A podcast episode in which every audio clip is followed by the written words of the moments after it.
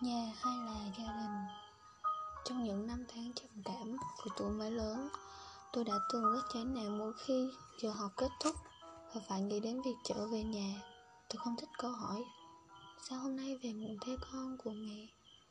Tôi không thích mỗi ngày đều phải nghe mắng chửi đủ thứ việc. Đôi khi chúng ta bị ảo tưởng về một thứ gì đó chỉ bởi ta đọc được điều ấy quá nhiều ở ngoài kia, nơi mà mọi thông tin lộn xộn và chẳng ai dám chắc về tính chính xác của nó, cũng như chẳng ai chịu nhận thông tin một cách hai mặt cả. Ta thường nghĩ đến về nhà theo cách của người khác là nơi bình yên nhất, nơi mình có thể thỏa ý làm những gì mình muốn. Ta cho rằng nhà sẽ là nơi bố mẹ mình mỉm cười đón ta mỗi tối và tạm biệt ta mỗi sáng, mặc dù lúc nào ta cũng có thể nhăn nhó với họ rồi ra khỏi nhà. Nhưng chắc chắn rằng đã từng có lúc bạn cảm thấy nhà không còn là nơi bình yên nữa. Bạn mệt mỏi khi thấy sự la mắng của bố mẹ mỗi khi bạn làm sai. Bạn cảm thấy mất sự tự do khi mà đi đâu bố mẹ cũng đều hỏi han cặn kẽ. Chắc chắn bạn cũng đã từng cảm thấy ngột ngạt đến mức không còn muốn về nhà nữa, chỉ vì những năm tháng ấy bạn chưa từng được sống theo ý muốn của bản thân. Trong những năm tháng trầm cảm của tuổi mới lớn, tôi đã từng rất chán nản mỗi khi giờ học kết thúc và phải nghĩ đến việc trở về nhà. Tôi không thích câu hỏi "Sao hôm nay về muộn thế con?" của mẹ. Tôi không thích mỗi ngày phải đều nghe mắng đủ thứ việc. Tôi không đổ lỗi cho ai cả, nhưng tại thời điểm đó tôi đã hy vọng mẹ lắng nghe nhiều hơn là nói. Ngày ấy không ai nói với tôi vào những năm tháng thay đổi tâm lý của tuổi mới lớn thì cần làm gì. Những vấn đề tôi gặp phải cũng không cảm thấy ai đó đủ tin tưởng để chia sẻ. Hoặc do bản tính quá khép kín, tôi gần như có một khoảng cách rất lớn đối với gia đình của mình. Tôi dễ nổi cáu và đôi khi và khóc một cách dễ dàng khi bị mắng. Nhiều lúc còn có những hành động mà tôi biết khi làm vậy mẹ sẽ cảm thấy rất buồn. Nhưng ở tại thời điểm ấy, đầu óc tôi trống rỗng và tất cả những gì tôi muốn lúc đó là nhanh chóng lên đại học để có thể được đi học xa nhà, được có một cuộc sống thoải mái hơn. Mẹ hay dạy tôi phải biết nhẫn nhịn, và tôi cũng biết rằng những người ngoài kia đôi khi phải cười nói niềm nở một chút, mặc dù cũng chẳng ưu gì đâu, vì đó là một cuộc sống và là công việc. Rồi tôi lại tự hỏi, bên ngoài đã phải diễn như vậy, về nhà cũng không được thoải mái, lại phải làm theo những gì mà mẹ nghĩ rằng đó là tốt cho tôi. Lúc ấy tôi rất cố chấp, dù biết rằng rõ ràng không chỉ nên làm vui lòng người khác mà khiến cha mẹ buồn phiền, nhưng vẫn tự hỏi nếu sống một cuộc sống như vậy thì mình có thực sự được thoải mái hay không? Đó là một câu hỏi của tuổi 17 đầy non nớt và dại dột, mất khoảng một năm như vậy. Sau đó tôi chuẩn bị thi đại học, mẹ gần như thay đổi. Tôi biết mình vẫn vụng về và đôi khi bừa bộn, nhưng mẹ không còn la mắng hay to tiếng như trước nữa. Mẹ dịu dàng hơn, và đôi khi tôi biết là mẹ đang thả để tôi cảm thấy thoải mái hơn. Nhưng cũng chính vì thế mà tôi chưa từng đi quá giới hạn, chạm đến những điều sai trái mà mẹ chưa từng mong muốn. Sau này lớn lên, học hỏi thêm và biết thêm nhiều điều, tôi nhận ra rằng một phần nào đó mình đã thiếu cảm thông với bố mẹ. Và tại cái thời điểm chân vân ấy, một đứa trẻ như tôi chưa đủ khả năng để có suy nghĩ chín chắn, rằng giải quyết hết những bức xúc của bản thân trước khi về nhà và mang về cho người thân của mình nữa. Và tại cái thời điểm chân vân ấy, một đứa trẻ như tôi chưa đủ khả năng để có suy nghĩ chín chắn rằng hãy giải quyết hết những bức xúc của bản thân trước khi về nhà và mang về cho người thân của mình những bực tức từ đâu đâu. Và đáng ra họ không cần thiết phải đón nhận chúng. Những đứa trẻ luôn cần ai đó dạy chúng biết cách phải làm sao để có thể dịu dàng với mọi thứ xung quanh. Người chắc chắn cũng sẽ phải có sự khéo léo và thực tế để làm điều đó. Nếu những người thân quen nhất cũng không dành cho sự cảm thông cho chúng thì chẳng có cách nào để buộc chúng phải cảm thông cho người khác, và áp lực dù nhỏ trên vai người chưa trưởng thành khiến họ có những hành động nguy hiểm. Chúng ta sau này rồi cũng là làm cha, mẹ. Xin hãy nghĩ đến cảm giác của mình lúc ấy mà dịu dàng và điểm vui trẻ một chút, hiền nhẫn một chút, nói cho chúng biết cái sai, chứ không phải chỉ chăm chăm muốn chúng như thế này, như thế kia. Nhà mà chúng ta thường muốn, nơi ta có thể thỏa mãn, thỏa thích, làm những mọi điều đến theo ý mình, chỉ là một căn nhà trống, tự do nhưng không có tình thương. Gia đình là nơi đôi khi ta phải biết kiềm với tôi của mình lại, nhưng đó lại là nơi cho ta những liều thuốc để xoa dịu vết thương cho nhau. Từ xã giao đến con người thật, từ xã giao đến thân mật, đừng vội kết luận, cũng đừng vội thất vọng. Ai rồi cũng sẽ phải là con thất kè để sống, và không bị đời vật ngã mà thôi. Người ta hay nói với nhau về những chiếc mặt nạ mà mỗi người đang mang trong mình. Cuốn sách Lớn đi thôi cho kịp cuộc đời. Lời mở đầu. Tôi viết những dòng này khi đang loay hoay trong cuộc đời mình, để có thể trở thành một phiên bản tôi tốt nhất như bao người khác. Nhưng tôi không nghĩ mình sẽ bỏ cuộc. Ngày hôm nay chúng ta không thành công, ngày hôm nay chúng ta chẳng có gì trong tay, chưa chắc mãi mãi chúng ta là những kẻ thất bại. Thế nhưng nếu như không học cách để trưởng thành, không biết tận dụng những thất bại để làm cho bài học bản thân, có lẽ bạn sẽ mãi mãi là kẻ thua cuộc thật sự. Cuộc đời thì chưa bao giờ là dễ dàng cả. Thế nên khi viết cuốn sách này, tôi chỉ mong muốn để có thể được chia sẻ với mọi người nhiều điều hơn về những điều vẫn không đáng là sự thật, và để nén lên trong một cuộc đời chúng ta.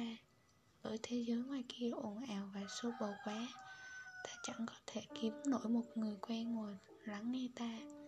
Mặc dù có thể chúng ta chẳng quen biết nhau, nhưng đều sẽ tìm được một sự sẻ chia, đồng điệu và an ủi nơi những con chữ. Vì đôi khi cảm xúc trong lòng dồn nén quá lâu, đến mức mà chính mình cũng chẳng có thể gọi tên nó. Cho dù hiện tại mọi thứ có tồi tệ như thế nào đi chăng nữa, thì hãy luôn tin rằng chỉ cần bạn cố gắng thì đều sẽ nhận được sự đền đáp. Còn không thì là do bạn cố gắng chưa đủ. Mỗi người đều có một vị trí, vai trò riêng và một ai đó đủ đặc biệt để dành cho mình. Vậy nên đừng bao giờ từ bỏ. Nếu mệt mỏi quá thì tạm nghỉ chân, rồi ta lại tiếp trên những con đường phía trước, để trước khi người ấy tới, ta có đủ bản lĩnh để giữ họ ở lại. Trên hành trình tìm kiếm chính mình, tôi thấy mình rất may mắn khi được lắng nghe những câu chuyện của mọi người, rất may mắn khi được ai đó tin tưởng để sẻ chia. Có người phải trải qua những mất mát rất lớn mới chịu trưởng thành, nhưng đó là cái giá quá đắt và đầy đau thương. Thế nên, hy vọng rằng cuốn sách này sẽ có thể làm bạn với bạn trên chặng đường học cách trở thành người lớn mỗi ngày, và bớt đi những điều đáng tiếc có thể xảy ra trong cuộc đời. Chúng ta hãy cùng nhau hạnh phúc hơn, vì cuộc đời này chỉ có một. Đừng để nó phí hoài vì những điều không đáng. Phần 1. Sống sao cho trọn vẹn. Sống một cuộc đời hạnh phúc. Hạnh phúc đôi khi chỉ là lúc ta biết chọn lọc những thứ nạp vào tâm trí và cảm nhận nó một cách kỹ lưỡng nhất, vì đơn giản không có nghĩa là qua loa.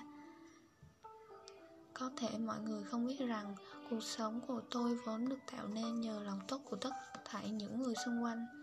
Nhờ có họ mà mỗi ngày tôi đều trở nên đáng yêu và đáng sống hơn. Tôi không có ý phủ nhận những giá trị khác, chỉ là lòng tốt thì xứng đáng được đề cao.